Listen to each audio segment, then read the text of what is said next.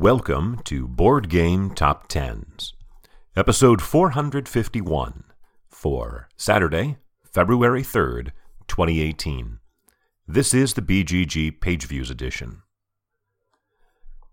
Tumbling down from number 9 all the way to number 20 is Western Legends by Hervé Lemaitre, published by Kolossal Games, with 14,441, which is only about half of what it had last week, thereby ending a three week run in the top 10.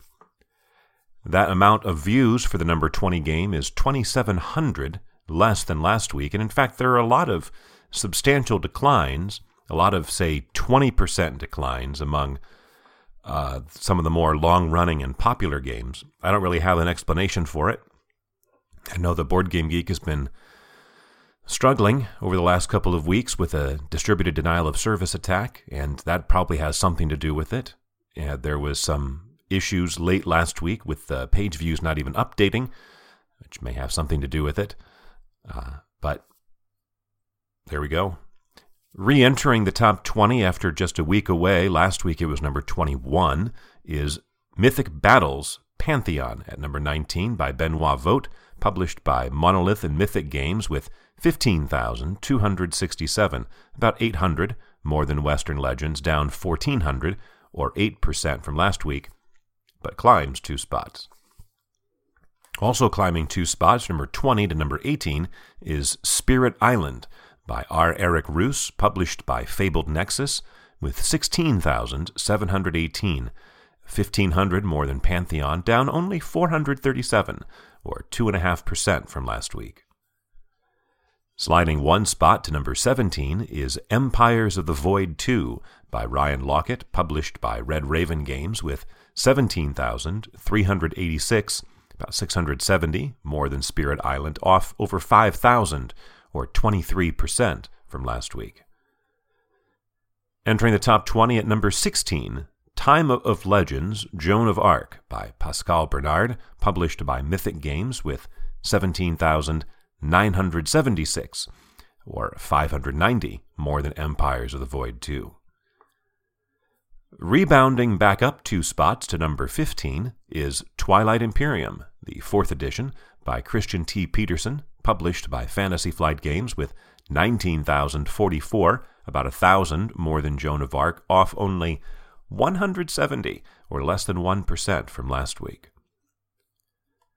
Sliding two spots to number 14 is Gaia Project by Jens Drogemuller and Helge Ostertag, published by Z-Man Games with 20,798, or 1,700 more than Twilight Imperium, but down about 4,500, 18% from last week.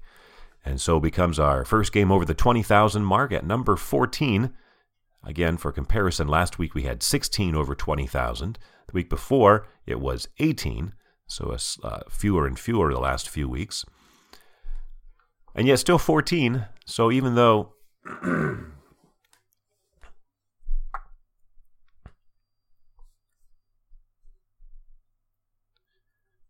there are a lot of substantial declines, uh, we still have quite a few games over 20,000. In fact, the spots from here on out, uh, all the way up to number three, are pretty hotly contested. Also dropping two spots to number 13 is Kingdom Death Monster by Adam Poots, published by Kingdom Death with 21,190, that is 392 more than Gaia Project, but down well over 5,500 or 21% from last week and ending a seven week run in the top 10, sliding two spots from number 10 to number 12, is Charterstone by Jamey Stegmaier, published by Stonemaier Games with 21,510, 320 more than Monster, and down almost 6,000, or 22% from last week. Another rebounding Fantasy Flight game from number 14 to number 11 is Arkham Horror, the card game, by Nate French and Matthew Newman, published by Fantasy Flight, with 23,356, about 1,800 more than Charterstone, Charterstone down only 401, or 1.7% from last week, and yet up three positions. So we've heard from three, well, two games that dropped out of the top 10. There was a third one Uh, last week, uh, Hate was in the top 10, and this week it is not. Same is true of Tiny Epic Zombies. Both of those games failed to even make the top 20. We have four new entries. Debuting at number 10 is Clank The Mummy's Curse by Andy Clautice, published by Direwolf Digital and Renegade Game Studios with 23,697. That's 341 more than Arkham Horror.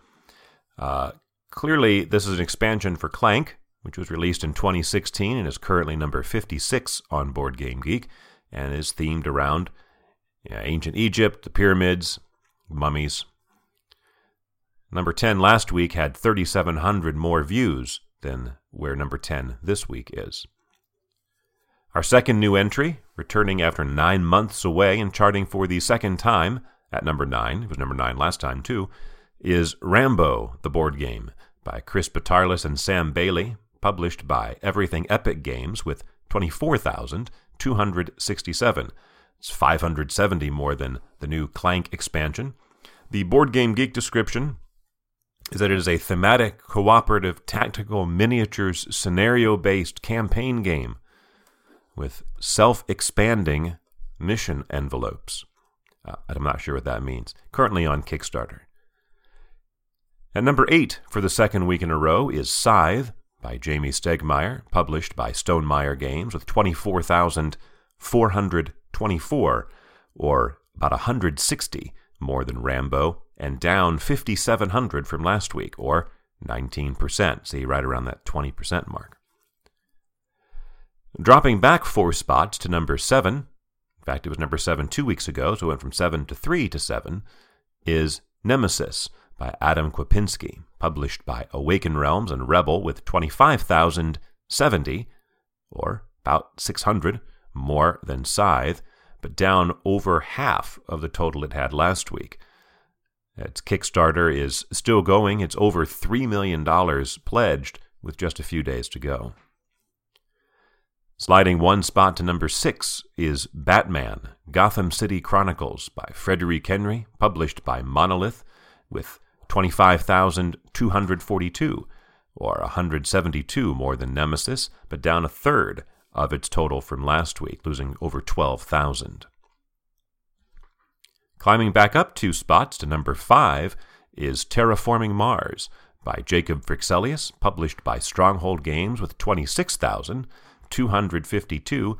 That's exactly 1,010 more than Batman, and down again almost 6,000 or 18% from last week. And yet again, we see it climbing two spots. Our third new entry is at number 4, up from number 19 last week. It is Gentes by Stefan Risthaus, published by, published by Tasty Minstrel Games, with 26,648 or a little less than 400 more than terraforming Mars. It's a gain of almost 8,000 or 43% from last week. Gentes is a civilization game which features what it calls an innovative timing mechanism to dictate your available actions. It's currently on Kickstarter with over $300,000 pledged.